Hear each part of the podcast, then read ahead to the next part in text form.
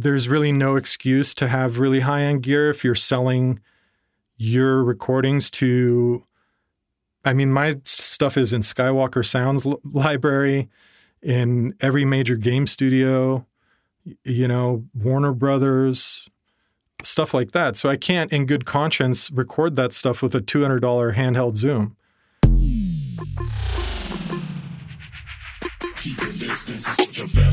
Welcome to the Mr. Bill podcast. I'm Bill's manager, Anand Harsh.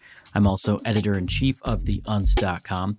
If you're lucky enough to catch this show the day it's dropping or right after, Bill is headed to northern Wisconsin for a socially distanced drive in show with Ganja White Night on the 30th.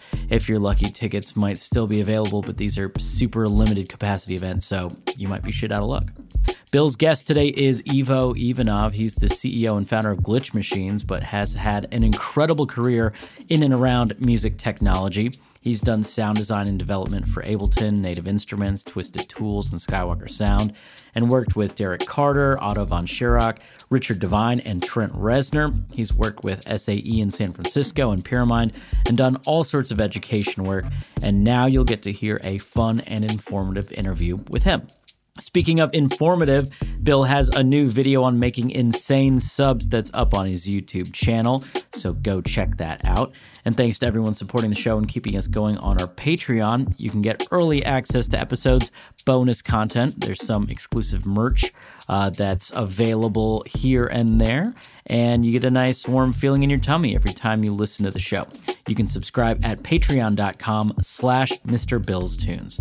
Finally, please head over to MrBillsTunes.com to sign up to become a hardcore Abletoneer. You get full access to Bill's project files and tutorials, access to nearly 30 sample packs, and so much more. All right, here's Bill's chat with Ivo Ivanov. Hey, you're listening to the Mr. Bill podcast. Hey, you're listening to the Mr. Bill podcast. Hey, you are listening to the Mr. Bill podcast. Hey, you're listening to the Mr. Bill podcast. Hey, you're listening to the Mr. Bill podcast. Hey, you're listening to the Mr. Bill podcast. Hey, you're listening to the Mr. Bill podcast. Hey, you're listening to the Mr. Bill podcast. Hey, you're listening to the Mr. Bill podcast. Hey, you got, hey, you got, hey, you're listening to the Mr. Hey, you're listening to the Mr. Bill podcast.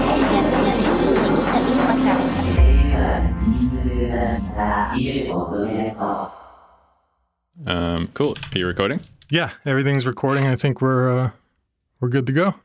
Sick. Well, yeah. Thanks for doing this, man. I appreciate it. Um, Thanks for having me. I'm a big fan of yours. I, we've known each other for what, like ten years now. Yeah, a long time. Yeah, Yeah. I think the first time I met you was in 2012 when I was in San Francisco for a show or something, and you were teaching at the SAE campus. Yeah, yeah, yeah. So it was it was like eight years ago. Yeah, yeah. That it's been a while. Well, you've Yeah. you've been a, a, I mean, even before we met, you've been an inspiration, and I've watched all of your uh, your videos and everything. So it's it's awesome to to be on and to chat with you. That's crazy to hear because I mean, like, when I look at someone like you, I look at you as sort of like at the top of the sort of sound design game. So, like, to have someone like you watching my videos is crazy. I think. That's awesome. but I mean, I guess that's how you get to the top of the sound design game, right? Is just by watching everyone's videos. Well, yeah, exactly. I mean, everybody always like you know asks me how how did you do it, and I don't have one answer for that. I think it's kind of probably like how you got to where you are with uh, music production. You just kind of learn as you go. And I got a, a, a formal audio engineering degree, and then I also had the opportunity to teach for like five years in an audio engineering school, which is where we met. And through all that, I I did learn a tremendous amount. But I, I think it it goes back a lot further than that, and I I'm sure we can dig into that today. So excited to kind of get into it. Yeah. So just to um, kind of intro you a bit for people who don't know you, your name is Ivo Ivanov, as we just talked about. Yeah. um, uh, you're the founder of CEO, uh, the founder and CEO of Glitchmachines, which is a plugin company that I really like. I use Fracture a ton. Um, So you've released probably like ten plugins now, uh, something Yeah. like that, and a bunch of sound packs. Um, you've done sound design for a ton of companies like Ableton, Native Instruments, Tip Top, etc you you've done sound design on some games like Battlestar Galactica and We Happy Few. Yeah. Uh, you taught at SAE in San Francisco, where you were the campus director and the head of the audio tech program. Um, Yeah. You were a touring keyboard player for Snake River Conspiracy. You released albums on Detroit Underground Records, and you were a circuit bending pioneer. And you've made instruments for Trent Reznor and Richard Devine and Otto von Schirach and so on. Um, it's just crazy, man, how many accolades you have to your Oh. name in, in the sound design world. Thank you, thank you. I think part part of that is because I'm old, just being being around for so long. But yeah, it it's just something that um, that I've been putting all of my time and effort into, and it's not just me. My whole family is kind of on the sidelines, you know, doing their part in making all of it happen, and um, I just kind of never never stop. Just like you. I mean, when I when I see the amount of tracks you write, it's so humbling because music's an area that kind of got me into sound design, but it's also the least pursued or developed, for lack of a better term, area of the things that I do because it's always kind of been an avenue that hasn't really been a viable way to earn money for me. But it's something I'm passionate about, and it's actually how I got into audio in the first place. And hmm. now that things are kind of at a point where my sound design career is established, I am taking a little bit of a turn toward music again in my spare time, which is very lacking to say the least. But um, when I watch how much mus- music you're able to create and how amazing it is to you know to boot, it's an inspiration, man, and it's intimidating to be totally honest. So I can see how people probably view my accolades and my portfolio because it's how I view others like yours and various other people that I'm a fan of. And I think all of us probably just have one thing in common, and it's that we work really hard at what we do, beyond the fact that we're passionate about it and all of that. It's really like whether we were successful or not, it's still something we would live and breathe. And I think that is kind of what it takes to get to that level. Right. Yeah, I feel the same way for sure. I definitely think um, you kind of need this like uh, this just stupid level of passion for something that it, I think um, the way I feel about it uh, is the only way to get like really successful in anything is if you would do it um, beyond anybody like telling you or paying you to do it anyway. Like you just Right. become sort of obsessive about it, and that's how you like get really good at it, right? Yeah, exactly. Like for instance with programming it's something i want to learn and it's something i've wanted to learn for a long time but i'm just not passionate about it.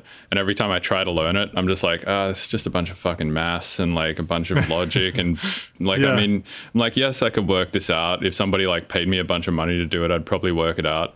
But like i just it's not something that i like you said live and breathe. It's not something i wake like i wake up and i'm like excited to think about and do and it's not something i go to bed thinking about and like you know wondering about. Whereas like for instance, currently the, that thing for me is mountain biking, which is like super weird. I just recently got into that. So now I'm just like going to bed thinking about like fucking carbon versus aluminium frames on mountain bikes and shit. And like just the, and, and it's the same thing when I've like, I haven't been like this for a while with Ableton, but like the way I think I got good at Ableton was I was just that way about it when I first got into it. And I would like go to bed thinking about like how the, how I could make a flanger out of like EQs in a rack with a bunch of macro controls or something like that. You know, just like Yeah, yeah. thinking about dumb shit like that, or thinking about how I could make like a, you know, uh, set up something to like. If, I I go to bed thinking like, oh, would a signal delay if I sent it through like.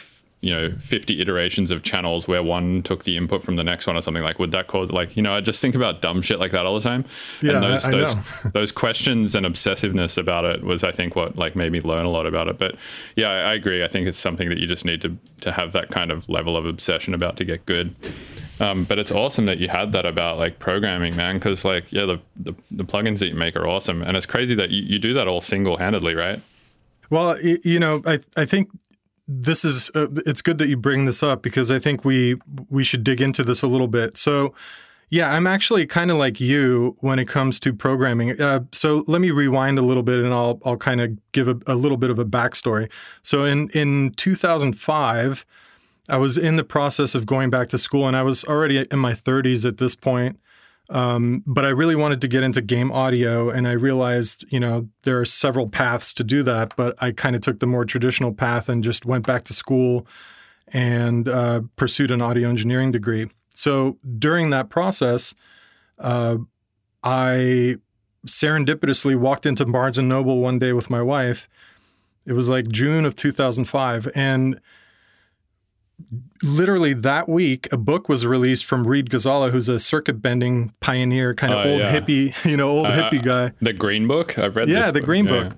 Yeah, yeah. Well, I was walking through the door and there it was on a shelf because it had just been released. Mm-hmm. And so I um, I actually found out about circuit bending in maybe 2002 or 2003 and was really interested in it because at that point I had already been into synths for many, many years and uh, music production and all of that. So this was totally up my alley kind of thing. And so when I saw the book, I was like, okay, I got to do this. And within a week, I started to get all the parts and everything I needed to start doing the projects in the book. And one thing kind of led to another. And I started this brand Glitchmachines, making these instruments for people that you've probably by now seen on my page. Well, um, through you know th- through that, I got into making s- basically sample packs and uh, eventually plugins. Um, but that was around 2012 when we actually met was when I released the first sample pack with Glitchmachines. Before that, for the first five years, Glitchmachines was just about building instruments. And um, so where I'm going with this is that through building those instruments and through being into synthesizers on a pretty deep level since I was like 15, um, I learned a lot about not only synthesis, but just design, like synth design and things like that. Kind of self taught. And in 2013 or so, um, after releasing a few sample packs, I did a, a joint project. I don't know if you know Antonio Blanca. He's a sound designer who works with Twisted Tools and do, does a bunch of other stuff kind of on the side Is as he well. is he like uh sort of the other guy from Twisted Tools that isn't Josh? No, no, that's Igor. Igor is Josh's partner. Okay. Um, this is another guy that jumped on to work with them kind of a little bit later on. okay. Um, but he was just part of the sort of ecosystem that we all sort of existed in. And so we hooked up and he made a lemur template. I made a sample pack. And my my other friend Thomas, who had a company, still has this same company called Inear Display from France. So he made a little plugin. And the plugin was called Fragment. The whole project, we called it Fragment. And it was a Glitchmachines project. So I basically released it as a small plugin, the sample pack, and the lemur template as kind of one thing. For, and it was like 10 bucks or something. This thing did so incredibly well that I realized okay, plugins would be an amazing direction for Glitchmachines. Sample packs, certainly, but plugins have much more capacity and potential to earn revenue and you know actually make a living doing this. And so one thing led to another, and I convinced Thomas to jump on board and basically close up shop for a couple of years to focus on building a bunch of plugins for me. And so the first plugin I designed from the ground up and then asked him to basically build for me was Polygon. And I took all of my sort of experience from building hardware instruments and from knowing synthesizers and working with them for so many years. And at that point, also having had an audio engineering degree. So I took all of that experience and basically created a sampler that I wanted to have for myself and also as a Glitchmachines product of course but it was kind of like what would my dream sampler be sort of within you know within reason and that was polygon and i essentially hired thomas to code it and then we worked hand in hand to iron out all of the different you know the details ranging from the interface design to all the parameter scaling and all of that stuff and Polygon was a big success for us at the time. Actually, it still is. And we recently released that update that I think you saw too. So now it's a Polygon 2.0. And uh, and that sort of set off the whole thing. So since then, we ported some of the Inear Display uh, plugins over and called them different names, the like smaller effects ones. And I designed a bunch of stuff, and he even came up with a couple of the, the designs. So Thomas was the main person behind Cataract, uh, which is kind of our like sample slicer looper type of thing. And uh, he and I kind of co-created Quadrant, which is our modular effects processor. But I I came up with the idea for uh, Palindrome, hmm The granulizer. The granular one, yeah. And then I also designed uh, Polygon and uh, some of the other ones, Fracture XT and stuff. And actually, the Fragment plugin that I told you about, that actually became Fracture. Right. And then we decided, okay, let's just make it into a thing that's uh, still free, but like we kind of added a couple things to it and it became Fracture. Fracture and Hysteresis are two free plugins. Yeah, how would you describe fracture if you were to like describe? Because the way I would describe it to someone, um, because to be honest, I haven't actually like looked into what it's doing. I always just like put it on something and just click a bunch of buttons and it just fucks shit up. Is kind of what it is. It's like the fuck shit up plugin for me. I just Yeah. put it on stuff if I want to like glitch stuff out and like create basically fills in my music. That's exactly what it's for in, in my mind. I think there's no real rule set to how you should use it, but it's basically like inspired by, you know, some of the older, you know, buffer kind of buffer override and stuff like that. Those hmm. types of plugins where By like audio damage and stuff. exactly like well, you know just I I mean I've been using those kinds of things since way back in the day when Reaktor was still called Generator and stuff. So just kind of looking back at like all the cool tools, you know, like there's one at some point it was a free thing called SupaTrigga that everybody spammed to hell and back in all their tracks. Right. So we, I looked at a lot of things like that and just wanted a plugin like that that just no overhead really for CPU, something that spits out usable, great results every time. It's easy to randomize, so there's not too many parameters. The parameter scaling kind of lends itself to a lot of sweet spots, and that's what Fracture is. It's just one of those tools. Both that and Hysteresis have been downloaded just from our site almost 400,000 times each Jesus Christ, that's a ton. That's a crazy amount. So it brings a lot of people to our site, and then um, you know, like Plugin Boutique, who uh, is our exclusive distributor for the plugins, they've got cl- I don't even know how many, probably at least fifty thousand also each for those two plugins. Um, so we get an incredible amount of uh, interest just through those plugins, and we're actually going to be releasing a couple of updates for them, hopefully in December with just a, a few reworkings, nothing too major because we don't want to add too much for a free product. But they need like new interfaces and stuff like that. So Right. to to wrap up, and I know it was a long-winded answer, uh, I am like you. C intimidates the hell out of me, and I don't particularly find myself very passionate about programming. It, it's kind of like I I can I feel like I can do it if I really sat down and if I was able like Steve from Xfer Records was able to shut the doors for a year and basically just hibernate and learn C++. If I could do that, I feel like I probably still wouldn't do it because I'm just not. It's just not my cup of tea. Um, right, like you prefer to shut the doors and like work on music or something or sound designer. Yeah, Exactly, exactly. And and so it's nice to have Thomas because at this point we've been working together for something like 8 years and he's become basically part of the family. I mean, like my wife and him will exchange emails about certain financial things cuz she helps with that aspect of the company. And uh, you know, our kids will like get on Skype and chat and stuff cuz he's in France. So uh, having somebody like that that I can really connect with on a really, really deep kind of technical and creative level that I can work with in sort of parallel to create these plugins is an incredible godsend. And I, I couldn't imagine trying to replace him, but um, that's yeah, that's what's going on with the plugins. I do everything except for the C++. I I even do like for Polygon, I design the logo. I've been designing a lot more logos for our stuff. Um, but I hire certain people to do other tasks for Glitchmachines, and we can get into that too if you want. Yeah, I'm curious how the company works. Um, because I mean, obviously, like uh, building the plugin is like one small component of distributing a plugin, right? Because like you need on the front end. I mean, for starters, you need a website, which is a pain in the ass. You need to be able to.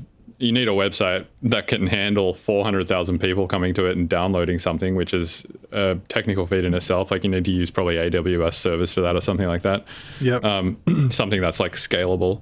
Uh, and then, you know, you need marketing, which is tough. You need to obviously, like you're saying, build relationships and uh, make deals with distributors like Plugin Boutique. Um, so it's like probably a lot of emailing, a lot of phone calls, a lot of you know a lot of ulterior stuff that isn't building the plugin right. So yeah, I guess I'd like to get into that stuff a little bit because there's a lot of shit like that on my end too. Um, with the Mr. Bill's Tune stuff because it's an educational website. There's project files and samples packs and stuff there. Right, right. Not to the level that Glitchmachines uh, do do that kind of stuff, but definitely like it's uh, sort of on my radar pretty heavily because it's like one of one of the big components of my income and stuff like that. But uh, Yeah. yeah, I don't think people realize it's not like all writing music. You know, like it's a lot of administrative work and A lot. Yeah, it really is. Uh, well, I'd be happy to get into that. I mean, do you want me to just speak about it kind of generally, or do you want to uh, start with a particular area that you're interested in or that you think your listeners might be interested in? Um, yeah, I mean, I think like what I would find the most interesting is just sort of like what's your day to day like. Yeah, sure. Well, so I'll give you uh, sort of a zoomed back explanation, and then I'll kind of dig more into the details. So, um, so I live and work in the same space. My studio's here in my basement. We built it. You know, the basement was just an open space, so we built this room in the basement, and it's very far from being anywhere near ideal sonically, just in terms of acoustics and everything. But it's the best that I can do, and it actually serves its purpose quite well. I mean, for one thing, like it's there's fo- foam all over the top third of the walls, which is kind of a big no-no if you speak to any acoustician or anything like that. But Wait, I'm why aware. is that a why is that a no no? Well, just because it's it it's not necessarily like working with the acoustics of the room. It's just blanketing any kind of reflections from bouncing around and kind of deadening it all, but it's not actually like it, doing it in any kind of calculated way. It's just like, oh, let's just throw foam on the walls and it'll kill some of the reflections. Yeah, it's going to kill the comb filtering and, stuff like that. Yeah, yeah. Yeah, so, but it's not it's not going to like provide density to deal with like modal resonance and Precisely. So, you know, it, it is what it is, but it, it's a nice little spot. And the commute is extremely short down a flight of steps. uh, my kids are homeschooled. Uh, so they we wanted to kind of give them the opportunity to do that. And it was partially because I'm able to maintain earning a living doing everything that I do, which gives my wife the opportunity to be a stay at home mom and also homeschool the kids. And interestingly, they've kind of gravitated towards my world a bit. I've been training my daughter uh, on audio engineering and songwriting for the last few years. And she is in every imaginable dance and singing class and things like that. So it's really cool to be able to share that with my kids. And my son is super into programming. He's only nine, but he's like already learning Python and stuff. It's crazy. wow, that's insane. Yeah, so it's it's it's really that kind of environment at home where we're always and you know everybody's really supportive of what I do and and into kind of what I do and it's it's a really great environment to work in, but it's also really stressful to have everybody sort of hanging over my head. I don't get to just decouple and go to work and kind of be in that environment and then come home and separate the two. So there's there's a little bit of uh, difficulty with that, but we we actually make it work really really well there are just some days where I have to kind of stop what I'm doing and go go upstairs and mediate a disagreement or things like that. But for the most part, I can focus, and everybody sort of is sensitive to that. So Right. And um, on the glitch machine side of things, because I assume that's kind of like your primary thing, um, what's the day to day look like for that kind of like, are you waking up in the morning and going like, all right, I'm going to start conceptualizing some new plugin or are you, do you have like many projects on the go at once or do you sort of just wake up and sort of respond to customer emails and like try and, you know, do tech support stuff or like, yeah, how does that sort of work? Yeah, all of the above. And I, I guess I was kind of leading into that. Um, so I come down here in the morning with my massive cup of coffee. And the first thing I usually do is email because I actually still answer a lot of the tech support emails and stuff like that. Um, luckily, we do a lot of work ahead of sort of time to prevent big tech support issues or constant updates and things like that. And I think that's one thing that I, I pride myself or we pride ourselves on is that our plugins are generally pretty stable. And that's, you know, really amazing because a lot of plugin companies, a big part of their workload happens to be support, you know.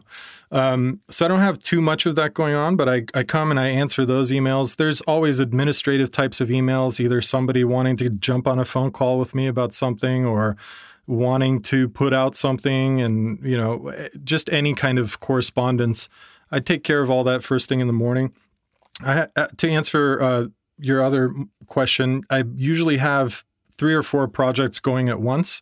I prioritize the stuff that's obviously Glitchmachines related or that I may be doing for another company because that's where I'm going to make money. If I'm just over here on the modular or doing some music stuff, it's usually in between those things because I can't justify prioritizing those things that generally don't earn any income for me. And um, if I'm happen to be working on a plugin. It's a lot of kind of going back and forth with Thomas. We use a couple of platforms for that. We use Asana mm-hmm. um, and Slack. I usually use Asana when it's just he and I going through the kind of alpha and you know those sort of stages of the workflow of the the software development. And then once we get up to beta, I assemble a small team of beta testers in Slack, and then we spend that part of the process there um, and then eventually, you know, release everything. But yeah, it, what you had said earlier is is absolutely a big part of my world, which is all the administrative stuff. Running a company is no joke, and I had to learn a lot of it uh, by trial and error, and mm-hmm. and that was a, a very kind of uh, sobering experience. But now, ten years in, I feel like I really have a good grasp on how to deal with things like marketing, distribution, uh, yeah, even just uh, like the web stuff that you're talking about and uh, PR, anything like that. It's uh, not something that was just taught to me, though. I had to sort of figure it out. Yeah, I mean, I guess the only way to learn it really is to probably go through like business school, but even still, it's kind of like you have to figure a bunch of it out because, especially in the music industry, there is no real like structured way to learn all of these things in the music industry. And that's because i feel like the music industry is just so lawless. Like people just uh, you know work on their own time schedules and like people are in general like pretty relaxed about everything. And like mm-hmm. it's it's not like you know working in um, like tech right? Like yeah I'm, i live in san francisco now. Um, so i'm around a lot of techies and yeah. they're just they're so structured man it's like they wake up at a certain time if they say they're going to be on a meeting call at a certain time they're there without mm-hmm. fail like if you don't show up to a thing that you said you were going to show up like directly on time, they're kind of like, "What the fuck's going on?" and they freak out. it's like, yeah. um, it's a completely different world to the music world, where where all of the stuff I just mentioned does not apply at all, and people just sort of go at their own pace and do whatever. Um, so to kind of navigate all of that, I find is like a, a skill in itself as well. It is, and a, a, lot of people want to do things with Glitchmachines. Um, so I get a lot of emails from people that want to collaborate or work together and stuff, but it's usually folks that can't work in that capacity. And it's it's almost like, well, okay, you they may do cool work, but bringing them on and doing a project actually implies some form of having to deal with those kind of nuances of their workflow, maybe not being on time or not communicating cl- clearly or just all of those things I don't really have time to wait on somebody like that. Um, and I've come across that a few times over the years where I've had to kind of cut people loose because they're just approaching it like an artist, which is understandable, but it doesn't work in the context of running a company and all the things you know you just mentioned. Right, which is tough because um, at the end of the day, like you you want something like Glitchmachines or I want something like Mr. Bill's Tunes to be ultimately a creative endeavor, right? Because like I mean, mm-hmm. building plugins is still a creative thing. It's like you're exactly. trying to f- figure out like how to use libraries that exist and how to use like tech that exists to do something new and interesting and innovative. Um, so in that sense, it's like super creative. Uh, so it's tough i feel like to sort of balance the two right to be like very professional and on time and like you know um, and then also be like meandering and creative and doing like these sort of innovative, interesting things. It's tough, I think, to like to be in, have your foot in both mindsets. it's it's really tough because I I feel like it, at at my core I'm a creative, weird person, but you know there's only so much of that that I can kind of per- pursue, or I don't know, for lack of a better term, because I have to kind of maintain so many different things that are time sensitive and that are, you know, very critical that I can't really let myself just meander and just be the creative kind of uh, force that I would normally be if I didn't have those responsibilities. And other people that kind of come into this fold don't com- completely seem to understand that. And it, I find it very difficult to kind of be in the middle of that, having to sort of explain why I can't do things a certain way or why I can't do certain things um, to somebody that isn't in my position. Right. Yeah. Um, I want to talk a little bit about uh, academia because you've spent a bunch of time in in academia. Yeah. Uh, so you said you you did a bachelor of audio engineering um, at Expression, which is Expression. Is that SAE? Well, it is now. So when I when I went to Expression, um, it was uh, called the Expression Center for New Media, and it was effectively an entirely different school at that point. Um, how the whole thing with SAE happened, I'll give you the abbreviated story. So SAE essentially bought Expression, and then they moved the San Francisco campus that you and I met at. They moved that into the Expression campus, which is in Emeryville across the Bay Bridge. And then they proceeded to shut down a bunch of the school and basically fire 90% of all the instructors that were the who's who of the Bay Area audio industry, which is the stupidest thing they could have done, in my opinion. But they basically dismantled the whole school, took down all of the cool stuff that had been built over many, many years. For example, when you walked into Expression, on the right side, there was a huge wall with autographs from every imaginable audio person that had come through there over the years. SAE came in and literally tore that wall down. Wow. and that was like a staple of the school, you know, stuff like that. So, anyway, I had already left at that point. When we met, um, I was the, already the director of SAE. But leading up to that, I was actually an instructor and I, I taught classes there for quite a while before I got the opportunity to run the whole school. And uh, eventually, I actually left because I couldn't justify doing Glitchmachines in parallel. It was too much. And I saw Glitchmachines as an opportunity to make a full time living doing what I love. So I didn't really feel like I wanted to stick around. Academia is cool to an extent, but working in academia is kind of a different story. And especially at the level that I was at, the only path was really towards kind of upper management, which was totally getting away from any of the creative stuff. And that was not where I wanted to go. So I I took off and a couple years later they bought Expression and moved into that campus and closed up the school and that's kind of how that all unfolded. Right. Yeah, I find academia is um I find it to be pretty inspiring, but yeah, it's hard to get any like self-fulfilling projects done whilst also teaching in it, I think. And um I've only had like a really small taste of this. I basically um took over um Ben Cantil's position at Berklee in Valencia for 3 months as the sound design uh, le- teacher for like um uh, it's like a masters of sound design program that people who complete the uh, audio engineering degree at Berklee and Boston go to Valencia then to to do the masters. Oh, cool. Um, yeah, that was fun, but I found during those three months it was really tough to get any any music really done. But um, it was inspiring though. It's it's really cool. I feel like there's a different vibe in a school than there is in you know in a club or in a um, in just in the music industry at large. I, th- I feel like because I don't know, you go into these these schools where everyone is just thinking and trying to like learn as much as they possibly can and do all this like interesting stuff, and it just has a really cool vibe about it, which I really like. I I agree with you completely. That that was one aspect of working in a school that I I really miss. I miss the students, and I actually keep in touch with some of the SAE students that I had that I taught. Um, but the energy, it's just working in a creative environment with people that are hungry for it, that are kind of, you know, green and malleable, but also like really enthusiastic, that also have their own creative ideas and perspectives that you can learn from. Um, that was an incredible environment to to work in on a daily basis, and I definitely miss that. But teaching is hard, man. I, you know, at one point I, I lectured nine hours a day, three hour lectures back to back to back. And Yeah, that's, insane. It's going to be bad for your voice.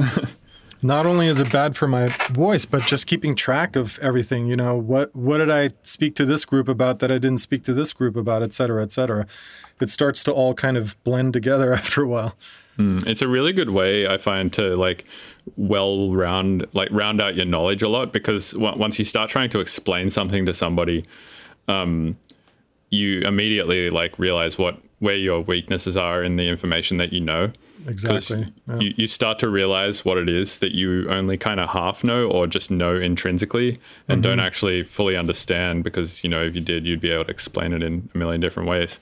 Yeah. um, So I found teach, teaching, I think, is amazing for that, just getting your knowledge well rounded. Uh, and also, I find, and this was like some weird side effect of teaching for three months at a college that I that I found is that when you spend nine hours a day, and I wasn't lecturing that much, I was lecturing like I think three to six hours a day at most. it's still a lot. It's still a lot, yeah, it's tons. But uh, I found if I was lecturing, you know, for that many hours a day, trying to explain to a bunch of people these really technical concepts, it's really tough, right? To like explain these very abstract and technical and like strange audio theory concepts to people who don't know them. And I find once you get very good at articulating like the hardest possible thing to somebody, um, it just I found became better for my relationship as well. Like I was way better at articulating like my emotions to my partner and stuff like that because I was like so used to articulating these extremely technical, like abstract, fucked up things to people that like is exactly and that's exactly what emotions are, right? They're like these irrational, abstract, like weird things. And I feel like it, it kind of builds that skill as well of That's being a, able. that's a really interesting point. Yeah, I guess I'd never really thought of that, but that's so true. You just be, become much better articulating all of your thoughts. Mm-hmm. yeah, Yeah, that's cool. yeah, I, I found that to be like one of the cool side effects of it, um, for sure. Um, I would, yeah, I would like to get back into academia at some point, but I feel like it would, it would probably be something I'd do later in life, like after I've just kind of completed all of my stuff and just get completely sick of touring. It's been like this year, for instance, um, with COVID, not being able to tour. It's actually like in some ways been really cool because I, I just haven't taken a year off like this in over a decade, basically, where I haven't, you know, taken a flight in six months. Like I, I've been flying basically every weekend for the last ten years. So it's Yeah, I can I can imagine just from my own experience of just doing that for a short while, I can imagine how exhausting and how difficult it is to sort of just feel settled for a moment so you can kind of take a look at zoom out, take a big picture look at everything and kind of make some decisions. When you're constantly on the move, it's tough to do that. So it's actually good that you got to do that this year. yeah. I don't I don't think people realize how bad touring is for you. Like I think one of the most important things ever in your life is going to be what you put into your body, right? Like your diet. Um, and when you're when you're touring, you don't really get a choice every time of what you put into your body. Like you're hungry and you need food, and not all the time is there going to be an option to eat a healthy meal. So like quite often you're having dinner at an Arby's in Ohio, you know, or like Yeah. you're eating some bullshit, and that and that's more often than not actually that you're eating some crap at an airport or some crap at like you know some weird place, and uh, by not touring this whole year, I've lost fucking 30 pounds, which is crazy. Yeah, Just- you look great by the way. Thanks. Yeah, I appreciate it. Yeah. So like that's another huge thing that's been cool is um yeah, just like fixing my diet a lot and Yeah, touring. building- I mean, I always joke with the kids when they ask me about touring and stuff, um, because they're my daughter's really into K-pop, and it, you know, as a sort of a side effect, I've kind of become interested in it because there's a lot of cool stuff that they're doing. But um, you know, she always asks me about touring, and it's like, you know, one one joke that keeps coming up is that, well, it's basically just eating at another shitty place in a different location and being bored until the show. I mean, at some yeah, point, pretty much. you know that's what it kind of really becomes is just finding the least shitty place to eat and hopefully staying at a place that's not too you know too compromised so that can wear on you after a while Yeah, that is true. It is quite often that like um I'll just be playing chess on my phone until I have to play the show, and then I'll go back to playing chess on my phone. it's actually not that like the hour on stage is like fun, but the 23 hours off stage are generally not that fun on tour. It's much Right. mo- much more interesting to be in your own studio doing creative stuff Totally. and, having the option to like go to your garage and drive somewhere and do something you actually want to do and stuff like that. Yeah, and you do you, so. Uh, I mean, I know I know you haven't been playing since COVID, but you have been through here a couple times, and for one reason or another, we didn't hook up. But I noticed that you kind of go through and uh, do a lot of shows. How does that usually work? I mean, do you you get booked and then people fly? Do you fly out? Do the do they pay for? Because I've I haven't like I said I haven't really spent too much time as like a touring musician in the last twenty years. So I don't know how people are like yourself are doing it. I mean, are you paying for your own flight and then factoring that in to the overall you know ticket kind of value that comes out of these shows, or how do, how does that part of it work? Yeah, so it depends on the show. Um, so there's a bunch of different deals that you can get, right? Um, and in America, the general deal that you get is called a landed deal. Um, and generally, that will mean like if the promoter pays you like two thousand dollars to play a show, then it's, it's landed. Like they're giving you two grand, you're going to show up and play. Like they don't, their hands are clean of anything else, right? So like you have to buy your own flight, you have to deal with your own hotel, stuff like that. Okay. Um, every now and then you'll get a deal where it's like they'll give you X amount of money plus flights in a hotel. Uh, and that's actually more common outside of America. Like in Australia, that's more common. Um, in fact, I don't think I've ever played a show in Australia where I've had to buy my own flight, uh, at least for shows where I'm not the promoter. And then, um, but yeah, gen- generally here it's landed deals, which means like you get a, a flat fee, and then out of that you have to figure everything out, which is yeah kind of shitty because like on paper um, it looks good, like I don't know, let's say it's a two thousand dollar fee or whatever, um, but then you have to pay your manager and your agent out of that, and they don't take it from the net, they take it from the the gross, right? So like um, straight away that two grand becomes sixteen hundred because they take ten percent each, and then uh, of that you probably end up spending another 600 bucks on flights and hotels so it's like that two grand pretty easily becomes one and Yeah. then you know all the food you spend when you're you know on the road there's probably another 100 bucks and then you probably put 100 bucks into marketing the show so people actually come so like next time you go back you get paid more uh, and so on and so forth so it's Yeah. like pretty pretty easily that number on paper that looked good gets whittled down into a much smaller number Yeah, I think it's important for people to know that, you know, not not necessarily for any other reason than just to kind of scale their expectations because I I think like for me I see somebody like yourself and in my mind you're at the top of the electronic game. I mean, sure there's always going to be bigger artists, you know, you have guys like Joel who are massive artists, but I mean, as far as I see it like you're you're somebody I point to as like an electronic musician that is successful.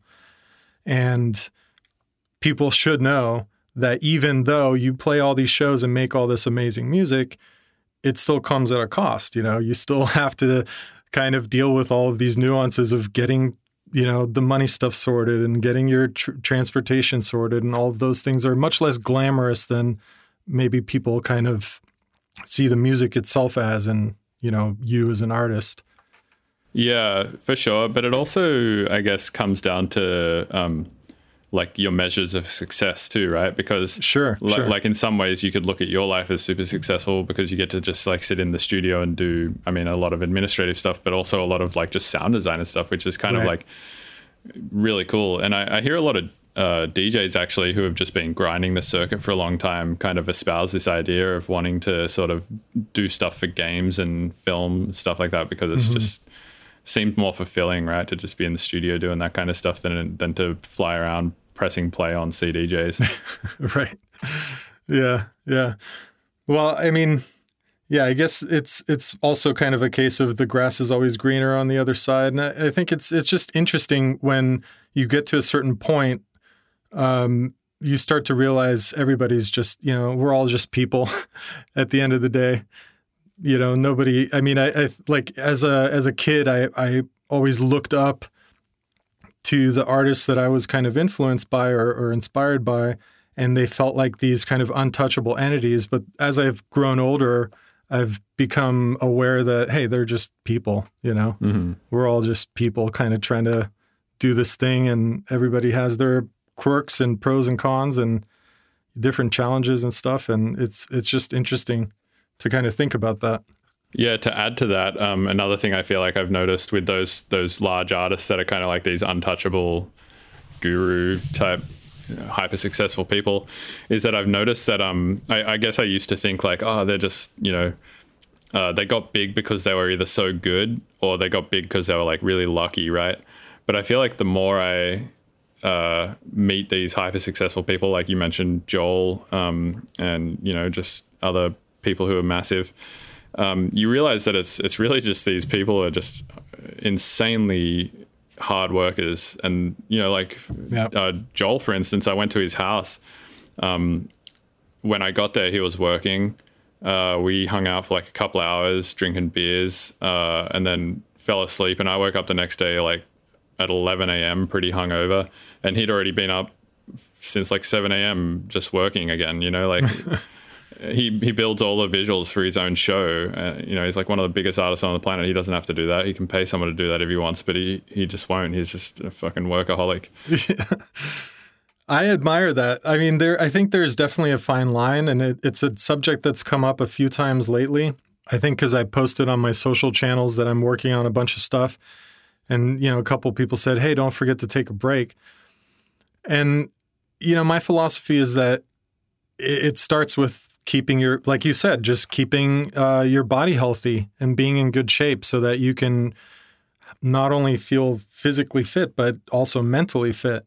You know those things um, I, I don't know. People don't don't seem to have their priorities kind of straight when it comes to that stuff but that's kind of the the the first thing that I kind of think about is as as as long as my mental health and my physical health are solid then I can do all these things you know Yeah, that's kind of true. It's just about like sort of carving out an hour a day to take care of yourself or something like that. Exactly. Yeah. Which is hard to do when when you've got so many different things going on. But you know what I was uh, going to say is, so my philosophy is basically just to find a balance, no matter how much I am seen as a workaholic, which some people see me as, because I am prolific and I do just like you with your music. It's like the amount of music you make is staggering in my mind, and I think some people view my uh, portfolio that way too, like all the stuff that I do, and it implies that we're workaholics. And in my in my opinion, that carries some negative connotations. Uh, so I, I like to think of it as just I'm extremely driven, but I never lose sight of the importance of keeping that balance and staying healthy and prioritizing the things that really matter, and uh, you know just making decisions about what kind of I will spend my time and energy on and what I won't. And and a lot of people fail to do those things and it's really critical i think for success. Yeah, I guess if you're a true workaholic, you'll uh, figure out ways to uh, preserve yourself to work for longer. right. I guess that's another way to look at it. yeah looping back a little bit to sound design, uh, I wanted to talk about um, just kind of your process there because, like, uh, I'm currently making a bunch of presets for this new synth called Vital. okay And uh, one thing I have you heard of this synth? no i haven't Um, it's pretty awesome. I'm not sure how much I'm supposed to talk about it, but uh, it's made by this guy called Matt Tytel. He made a, another plugin called Helm a Okay. while ago. He's just sort of like an independent programmer who lives in Oakland, and um, this new synth he's making is, is pretty cool. It's called Vital. It's um, I would say it's pretty serum esque okay uh, and I'm making presets for it. Um, I'm supposed to make 60, and I've made like 25 or something, and I feel like I'm just out of ideas for presets. It's like I don't understand how how anybody like when I get a a new plugin, right? It's like you know Zebra or something like that. There's like fucking a thousand presets in there by one guy called Howard Scarr. it's like how do you how does how does he come up with this many sound ideas? You know, like I, I I'm like, all right, I'll make like a bell. Uh, I'll make like a you know a hi hat or synthesize like a kick and a snare and like you know maybe make a couple of bass sounds, maybe make a couple of you know Euro synth lead sounds. Like I'll, I'll make like a all the shit that I would need to make a tune, and then I'm like, I mean, I have all the sounds I probably need to make a tune. Like why? What what do I do now? yeah, so uh, I guess um my question is like, how, yeah, how do you try to not run out of sounds when you're making presets and making sounds and stuff like that conceptually, but also process wise, right? Because like um, like like I was just talking about, I, I think about making these sounds conceptually, like, oh, I'm going to make a bass, I'm going to make a drum. But then I also think about them process wise, right? Like, oh, I'm going to make a sound where I run a comb filter through a f- distortion unit through a compressor or something like that, and then Mm-hmm, you know, flip that around. So it's like I think about think about it more from like the technical process rather than the con- the actual sound that I'm trying to make itself. Mm-hmm. Um, but even still, I run out of ideas at about like 30 presets. It's it, it's a it's a very good topic and, and good question because it's it's something that I get asked a lot because my my sample packs for Glitchmachines tend to clock in around you know some of them five six thousand sounds and uh, you know I get I get asked quite a bit how do you come up with so many ideas or so many variations on a theme et cetera et cetera and I think it it's very context sensitive like working on a plugin is definitely very different than working on a sample pack. And I think it also depends on the theme. But with plugins, I find that a lot of it for me comes down to the plugin itself. Some plugins, like if it's a subtractive synth or something kind of like that, I tend to find that there are just far fewer avenues for me to go in or directions to go in kind of creatively or technically. And it's really difficult to squeeze something interesting out of me or like a high quantity of interesting presets out of a synth like that.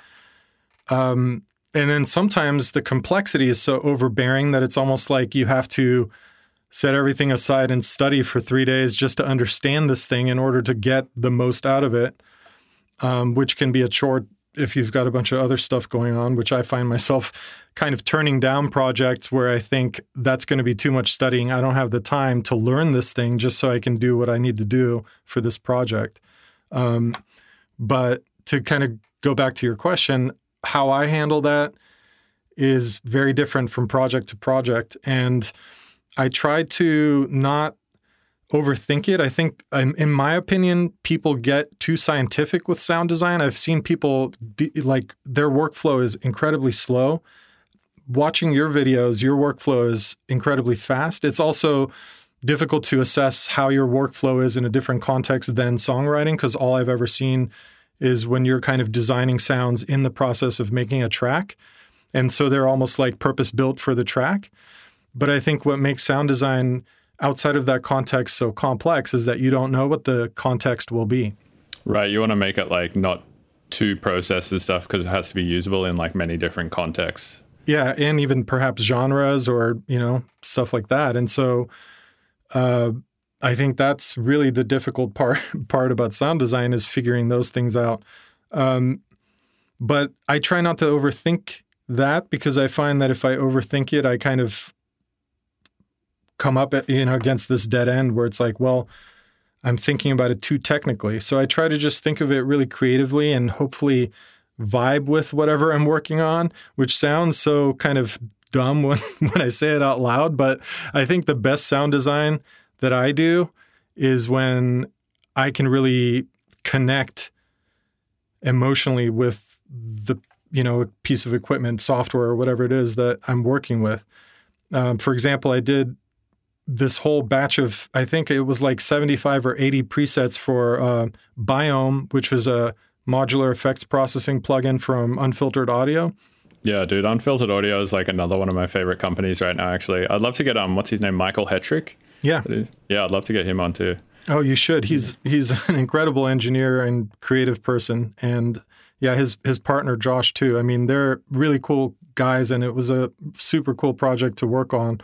But I managed to make all those presets for them because, and they all each preset has macros and stuff. They're complex. They're all if you haven't checked them out, they're in there uh, just in a Glitchmachines folder, kind of as part of the main preset batch.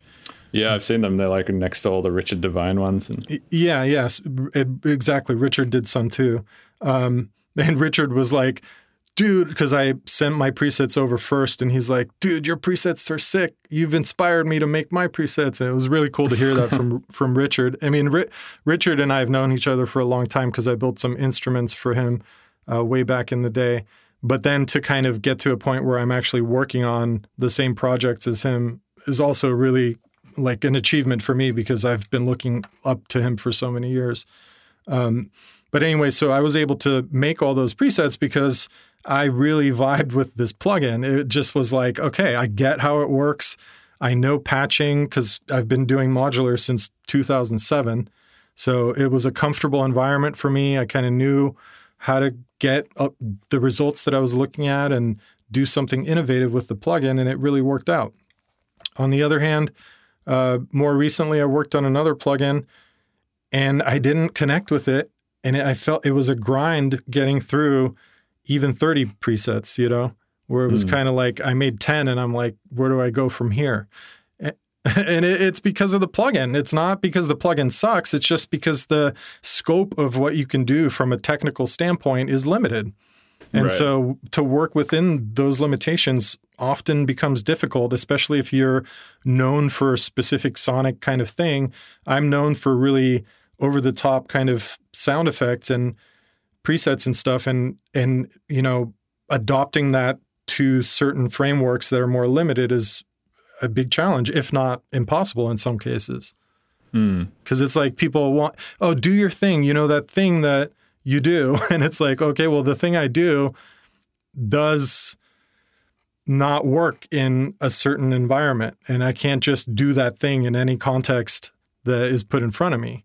Right but i think Right. people kind of view it that way like well you're really known for these crazy sound effects so we want you to make those for us well okay but there are a lot of things to take into consideration that may not work you know what i mean Yeah, totally.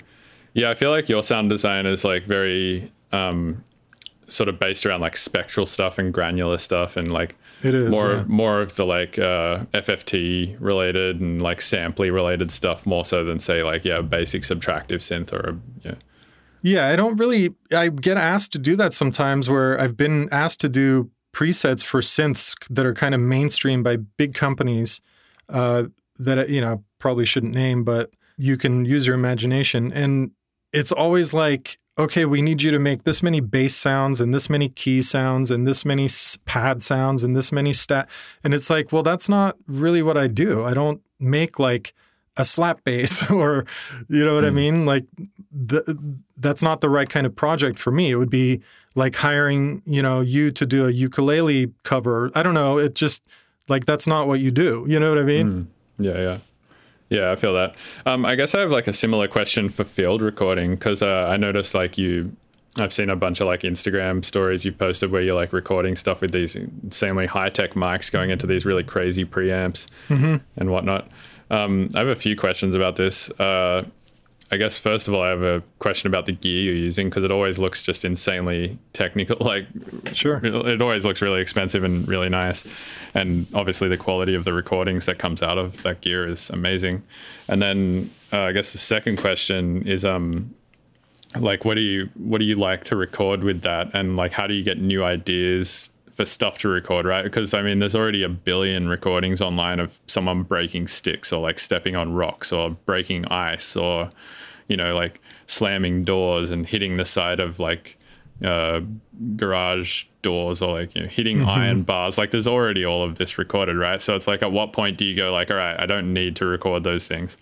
Um, there's already recordings, like they're obsolete to record at this point. That's redundant.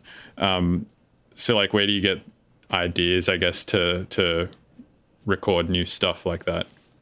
I I I look at it kind of like music. It's kind of like um, what you're saying is absolutely true.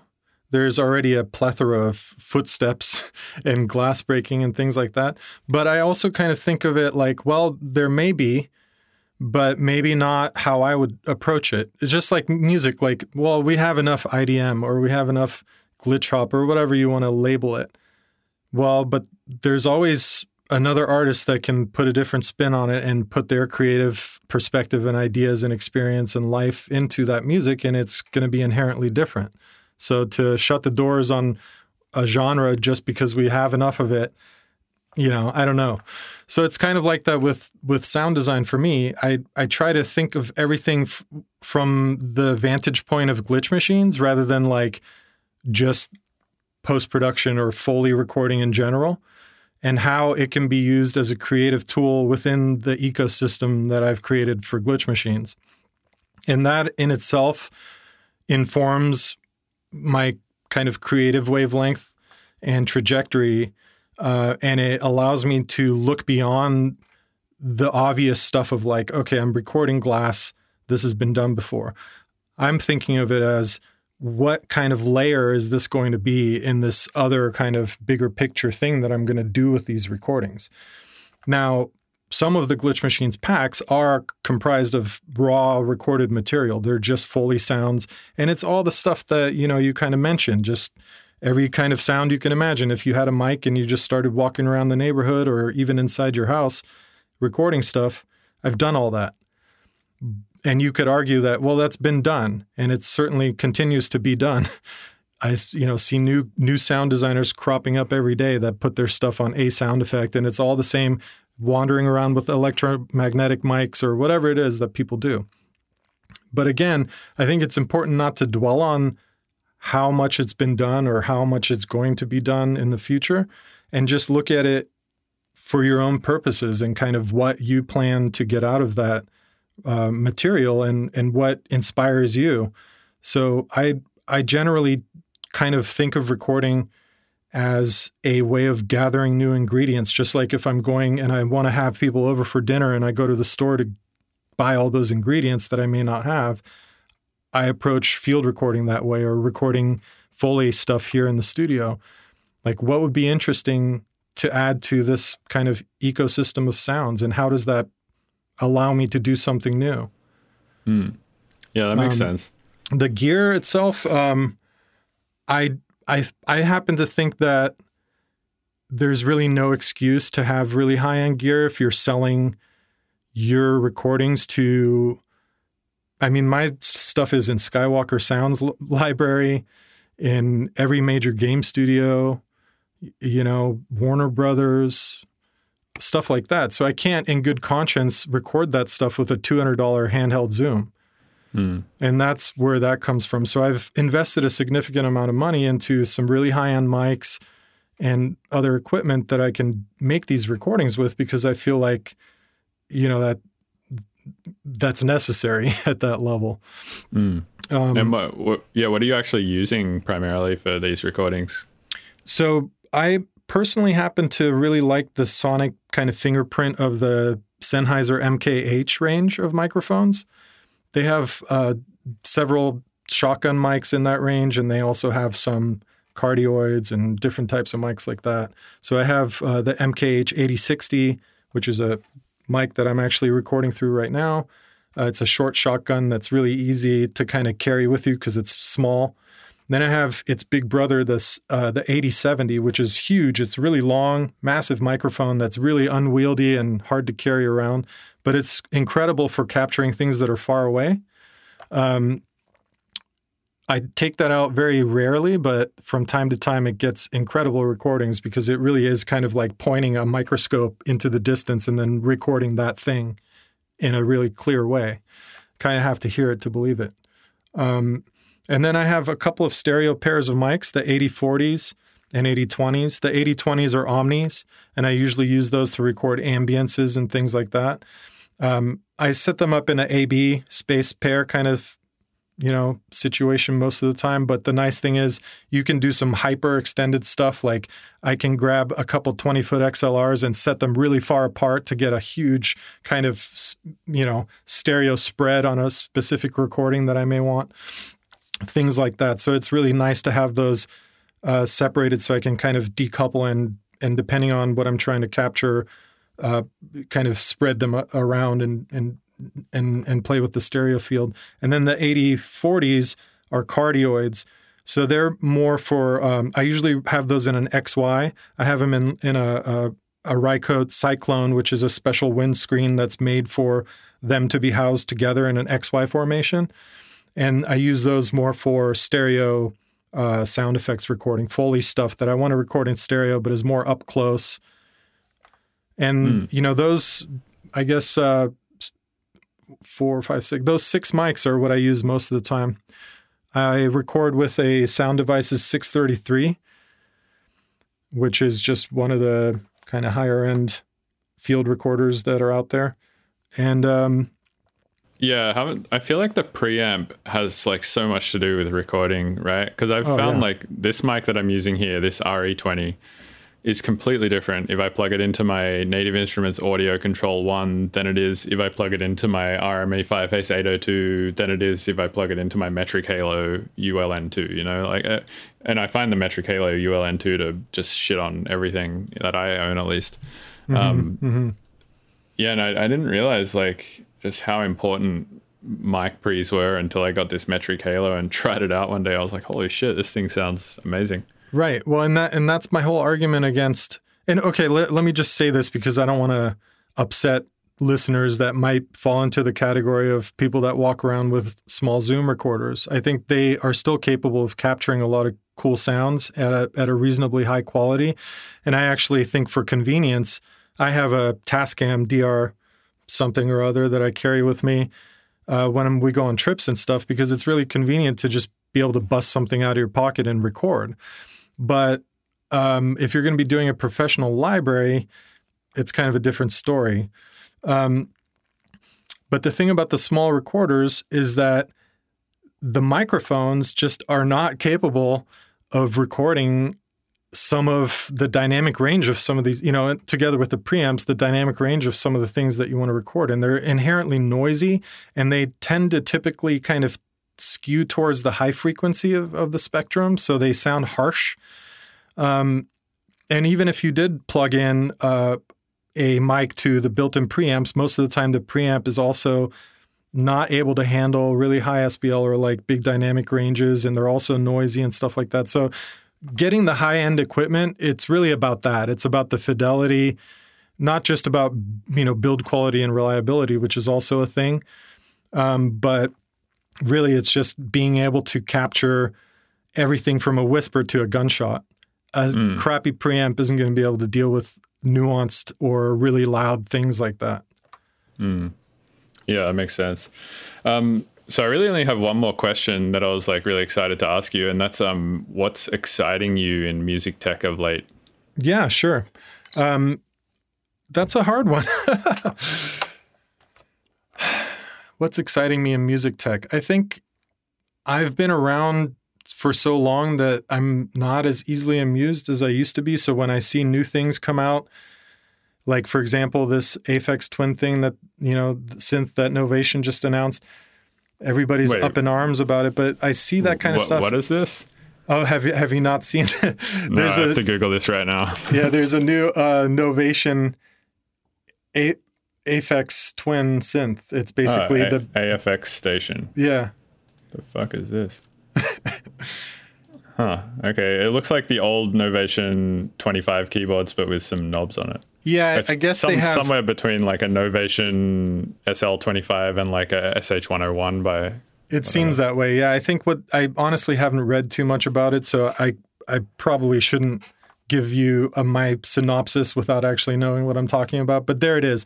It's just an example of things that get released that everybody gets hyped about, or the new uh, Prophet synth, or you know the Moog One, or all the things that kind of come out over time, whether it's hardware or software.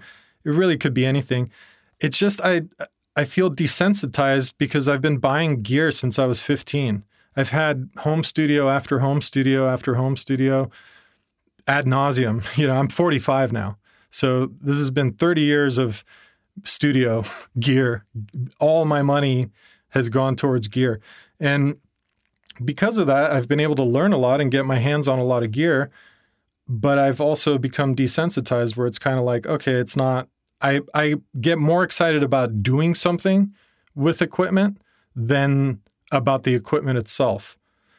Um, but I do get excited. I think recently I've been digging back into modular more. And so I get excited when new modules get announced. Again, only because it represents something new that I can do with my system or maybe a new sound that I can kind of get out of it or whatever.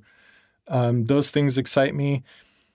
And I think computing too, in general, has become more and more capable of doing the stuff that you're talking about, like FFT and spectral stuff.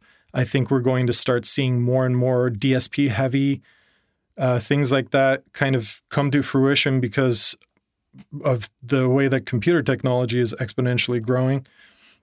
And that's exciting to me. I, I do like other kind of visual technologies. I love projection mapping and things like that. And uh, I'm I'm a huge fan of having some kind of a visual component to any kind of musical endeavor, and that's a, a an area that I find myself frustrated in quite a bit because if I'm going to make music, which is already kind of an extra sort of a hobby thing for me at this point, then I want it to be at a level where it's kind of fully realized. And in order for that to happen, it needs to have a visual counterpiece or or component. Mm. And that costs money because my ideas are like to have something really cinematic. And I don't have 50K or 100K to spend on something that I know isn't going to make money in the first place because there's no infrastructure for me to earn money off of something like that. Mm. You know, so it's like, yeah, I could make this really high budget thing and I could make it great, but what's going to happen with it then? It's not just people aren't just going to flock to it. It has to be released somehow so that it can be seen by a large group of people. And there's big challenges involved with that, as you know. Um, but yeah, I'm excited about visual stuff that is becoming more and more accessible, like Touch Designer and uh, things like that, that are allowing artists to create those kinds of visual, you know, parallels to their their creative musical work. Yeah, that's yeah. I'm excited about that stuff too. Actually, one of the things I've been finding most exciting lately, at least in the audio world, and this is like not even that new of an idea, but it's just something that's been on my radar a lot lately, is um like spectral sounds and uh like uh, additive stuff, I guess, like rebuilding stuff out of sine waves. Mm-hmm. So, um, like uh, those resynthesis plugins like Harmor and stuff like that, where you Right. can like run run a sound through it and it just rebuilds it additively, or um, the spectral stuff. Like there's these old plugins that I found recently uh, by a company called Anarchy Effects. Uh, there's like a plugin called Convoluta that I've been using a ton, where it just like pulls things into like its spectral bands, and yeah, I've been loving that. Like it, you just get that kind of big smear of like That's cool. I. I have I don't know that one, so I'll have to to look that up. I'm totally don't don't get me wrong. My kind of like grumpy old man type of thing about being desensitized. That doesn't mean I'm not totally an audio geek through and through, which I 100% am. I'll geek out about all this stuff. It's just I don't know if I'd call it excitement so much as just I, it's part of my whole world, but it's hmm. not something that like I'll dream about. You know what I mean? Well, I guess a better question then is like, what do you see as the way forward then? Because, you know, kind of like, um, it's always hard to see, right? Like, what's going to be the next thing that kind of advances music technology and what's going to be the next thing that advances sound design and, and all of that kind of stuff. And almost always I think we've we've kind of felt like we've hit the limit with it, right? And then somebody does something new and then somebody does something new again and so on and so forth. But I mean, obviously there's a cap like a capacity on how far we can go with uh with media, right? Because, you know, our eyes only have a certain amount of spectral content they can see, our ears only have a certain amount of spectral content they can hear and, and so on and so forth. So it's like we do have a sort of arbitrary upper limit there. Uh, sorry, not arbitrary, um, non-arbitrary. Yeah, like a, f- yeah. a finite upper limit. Uh, and um, so I guess like uh, yeah, a better question might be like, what do you see as the next things forward uh, that are heading towards that upper limit? Yeah, I, I I think it's it's actually brilliant that you put it that way because it is ultimately down to that, isn't it? it it's kind of like yeah, our ears can you know they do have that upper limit, and at the end of the day, we have to work around that. You know, that's kind of the the bottleneck. It's like with our eyes, right? I mean, they're starting to release 8K screens now. And at some point it'll be 16K or who knows, but do can our eyes actually operate at a at a you know level where that can be discernible? I don't think so. So then it remains to be seen how those technologies will benefit us or you know whatever how how they're going to actually manifest themselves. And I think the same remains to be seen with audio because we're still working within paradigms that were established 40 years ago you know, with multi-tracking and everything else, or however many years ago. The point being, these are not new ideas. Um, so, but we're integrating new ideas in the form of things like plugins or idea like a DAW getting, you know, like for example, Bitwig implementing the kind of almost like a Max MSP kind of back end modular thing into their framework. I think that's cool stuff. But is it really innovative? I don't. I don't necessarily think it's super innovative. I think it's just an evolution. You're And I- talking I- about the the grid. Yeah, yeah, yeah. Yeah, I've been finding that to be um, not not so much innovative, but cool. I like the evolution uh, or the um, the implementation and the the prevalence recently of uh, stuff like VCV rack and Reaktor Blocks and the grid. I think it's pretty cool. I think that stuff's really cool. And I think that's kind of where we are now as far as how things are sort of evolving is that more and more people are getting into hardware, but also modular stuff and figuring out how to kind of integrate all of it and all of these platforms like, you know, Reaktor Blocks and things that are kind of becoming more and more popular um, seem to be. Sorry, that was my little ring there. Uh, they seem to be the direction things are kind of going in now, but whether that's the big leap that you know you're kind of talking about i i don't necessarily think it's it's that. I don't know what it would be to be honest because you kind of got to think about it from like a technical standpoint too. We're really only capable of doing whatever the computer technology allows us to do. Hmm. But then beyond that the computer like i have an 18 core machine here but that doesn't necessarily mean anything because it's only really capable of doing whatever the software, you know, kind of that interacts with that machine is capable of. And so really it's down to like, okay, what are developers going to think of next? And that comes down to scientists because the DSP isn't made by guys like us. It's made by people with PhDs, you know, and so it's it's almost like looking at at looking to that part of maybe academia or the scientific kind of community to bring those technologies to fruition and then slowly they'll kind of trickle into music and music technology and and we have yet to see how that will impact the tools that we're using but it's all really exciting and intimidating too because as a plugin company I'm always thinking Thomas and I are always talking about like well how long can we really go on making these plugins like that's one challenge it's kind of like the music too. I'm sure you're asking yourself, like, how many more tunes can I write, really? Yeah, at some point it feels like you're doing the same thing over and over again for sure. Yeah, and it's with the sample packs too. I mean, I try to keep it pretty diverse, but I don't know how many more years I can keep that up. So then it's also that concern is also coupled with, well, what if some big thing comes along that totally changes how we make music or uh, you know things like that. So I, I try not to dwell too much on that and not to try try not to look too far into the future and just kind of figure out like what can I do now? What can I do within the next 2 years? And then stay kind of nimble so that I could pivot and go in a different direction if necessary. As an entrepreneurial person, I'm always kind of thinking about my company that way too and it's important to I think because anything could change at any time. What if we didn't have access to the internet? Obviously that's a you know bigger question than just my company because it would the whole world would fall apart. But you got kind of got to ask yourself, like we're all just happily in an almost naive way, kind of going about our lives, depending entirely on this internet that ties everything we do together. What happens when you take that out of the equation? Yeah, that's a good point. Um, I had a guy on here recently who was a computer scientist, and uh, he was saying that there's these giant cables that like run basically from America to Europe under the ocean that carry the internet between the countries, and sometimes sharks attack them, and sometimes it just like blows out the connection between America and Europe. Wow. Yeah, I mean, it's just the f- like how fragile it is when you start to think about that. It really is. Yeah, I mean, if a shark can just bite a cable and you lose internet between the two biggest continents or whatever, like, I know. pretty Yeah. big deal.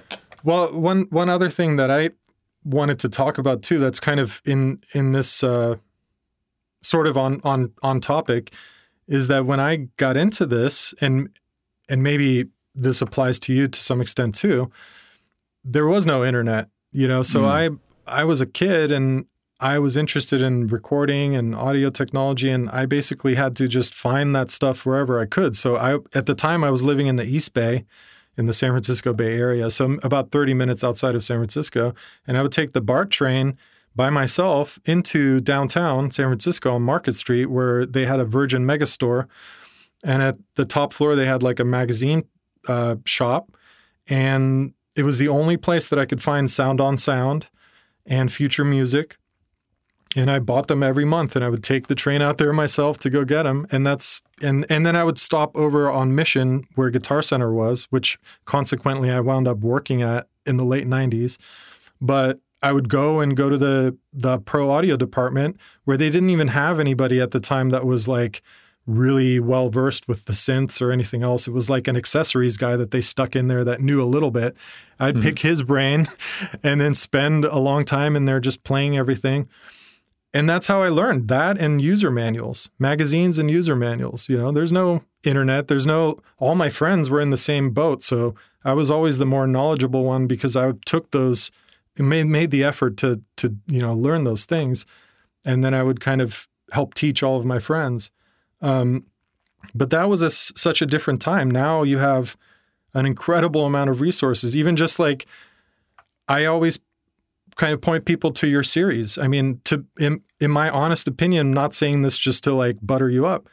If anybody wanted to learn how to make electronic music, they have a one-stop shop at your website. That's kind of how, yeah, that's what I've been trying to make it, and I'm I'm still continuing to try and think about making it more that way because I've I have a giant hole in my website, I think, which is like I don't have a beginner's course. Like if you've never seen a digital audio workstation before, like what's going on. Sure, So I need to I need to make that course, but um, yeah, thanks. I appreciate that. I definitely try to try to see it that way. But the funny thing I think is that, like you were saying, when when there was no internet, and I when I got into electronic music and stuff, there was definitely internet, but um, information was pretty limited, right? Like the uh, uh, for electronic music stuff, anyway. Like online, you could um, go to like the Dogs on Acid forum or something like that for drum and bass knowledge, or uh, you could go to like you know some glitch hop forum or something like that. There was like not a lot of places to get good information. Um, so it's just a lot of people like figuring stuff out and just trading information with friends and stuff who are like trying to learn the shit at the same time. And then I'd be like, oh, I figured this out. And then a friend of mine would be like, oh, but I figured out how to do it a different way and so on and so forth. Um, and that was, that's cool. But I feel like these days there's like nothing left to the imagination. You can get everything you want to know out of YouTube um, without paying a cent for anything and you can get it immediately. You can get a fucking degree in audio engineering on YouTube at this point You can, Um, yeah. can get a degree in almost anything, I think, at this point off YouTube. But uh, it's almost that uh, amount of information, though, I think that kind of turns people off it because it's like too overwhelming. There's too much. So it's, I think the the thing that people need now is just a way to sort of whittle it down into a focused kind of linear path in which you know because like you go to youtube and, and google ableton tutorial and like a million tutorials are going to come back right? But it's tough to tell like where you should start and like which linear path you should take to be able to figure it out. So i guess that's where like more curated educational content comes into it. Yeah, I, I I think you yeah you hit it on the head. I mean, it's it's it's like you don't want a beginner to jump into something even it, which I guess could be considered fundamental, but like what is signal to noise ratio? You hmm. know, well maybe maybe don't just dive without any knowledge into a tutorial about that when there are a lot of other fundamental things that maybe you should know beforehand. So hmm. yeah, I think it's just about and and teaching gave me a pretty good grasp on how I I would approach you know teaching electronic music or audio engineering to somebody. But again, that's not really what I want to do. But I, I agree with you that it's like if I did, it would be totally structured where it does have a sort, sort of a linear, you have to take a linear approach, just like if you're studying mathematics or something like that, where it is kind of cumulative and you have to assume that people don't have knowledge of things that you take for granted. Right. Well, I guess my high level point is that like um in some ways it almost seems like the way that you learn things is the easier way to do it because you're forced into a linear path based on limited information, right? Like it's kind of like you only had access to two magazines a month and a guy at a, at a guitar center. Yeah, So it's yeah. kind of like you had to just learn the information that was available to you. So I think in that way, it's like maybe a more manageable amount of information at a time. Whereas oh, totally. Yeah, and over a long over a long period of time too. Somebody yesterday asked me how how I did it or how I got established as a sound designer. And part of my answer was, well, because I'm I've been doing this for like 30 years, dude. You know, you have a really long time frame over which you gain an incredible amount of experience and knowledge that simply can't be boiled down to two or three years. And if you're two or three years deep, just embrace the fact that it's going to take quite a while for you to get up to speed because it just takes time. You only have so much capacity to understand this complex information and then turn that on its head and do something creative with it, which is really a very challenging concept if you think about it. Taking all of this Yeah. really, really highly technical stuff and then making it into something fluid and creative. Right. Well, like kind of creativity. There's a good. Um, I'm I'm like a big chess fan. I play chess a lot. My son And, is uh, too. That's awesome. Oh, that's cool. Do you know what his rating is? No, because he started like six months ago and he's just kind of like doing it by himself. And he has a buddy that he's teaching, so they constantly play. But I'm just shocked that a nine year old is like into chess and he totally discovered it on his own and, and taught himself. And it's, it's crazy. But anyway, please go on. That's awesome. Yeah. So I guess um Garry Kasparov is like was the world master at one point. He has a good quote where he says um uh, what is it? Something along the lines of like to be a master. Oh, sorry, to be a really good chess player. Um, or sorry, to be a grandmaster like requires you basically just like knowing all the rules and fundamentals and like all the possible like things that can happen and stuff like that. But to be like the world champion, like the the best chess player requires you to like know all that plus exactly when to break those rules to to um, you know depending on the the exact position or whatever he he like boiled it down to a way better quote than me and I don't even think Sure, English but is I- his first language but I got the gist. I got the gist. That's that's a really good Yeah. way of putting it, and it's exactly applicable to what we're talking about. You know, whether it's writing music or sound design, it's it's not just you know, yeah, it's it's it's that. yeah knowing exactly like you said to have all that complex information and knowing exactly when to use it in like weird ways to to do innovative new stuff with it is definitely like a whole nother set of knowledge to learn which can't be really learnt from books Yeah. And speaking of learning, like uh, I know I've been complimenting you profusely, but I, I, I, you know, just have to say I've learned quite a bit just from watching your videos too. You know, so the important takeaway from that is always be open to the fact that somebody can teach you something you know? Yeah, and and and i guess as an extension that somebody will be better than you you know or whatever. Like it's just important to be humble and to understand that there's always something to be learned even from people you know above or or ahead or behind you. It doesn't matter. Like i've learned some of the coolest stuff from students that were total totally novice. And uh you know or or amazing established you know musicians like yourself like i just look at everything that I can whenever kind of inspiration strikes and try to gain knowledge from every direction that I can. I think everybody should uh, open themselves up to that concept because it's just going to be beneficial to you. Yeah, I agree. Um, well, I think we should probably end it there because we've been talking for like almost 90 minutes. But Okay. man, it was awesome chatting with you. And um, yeah, I really appreciate you coming on.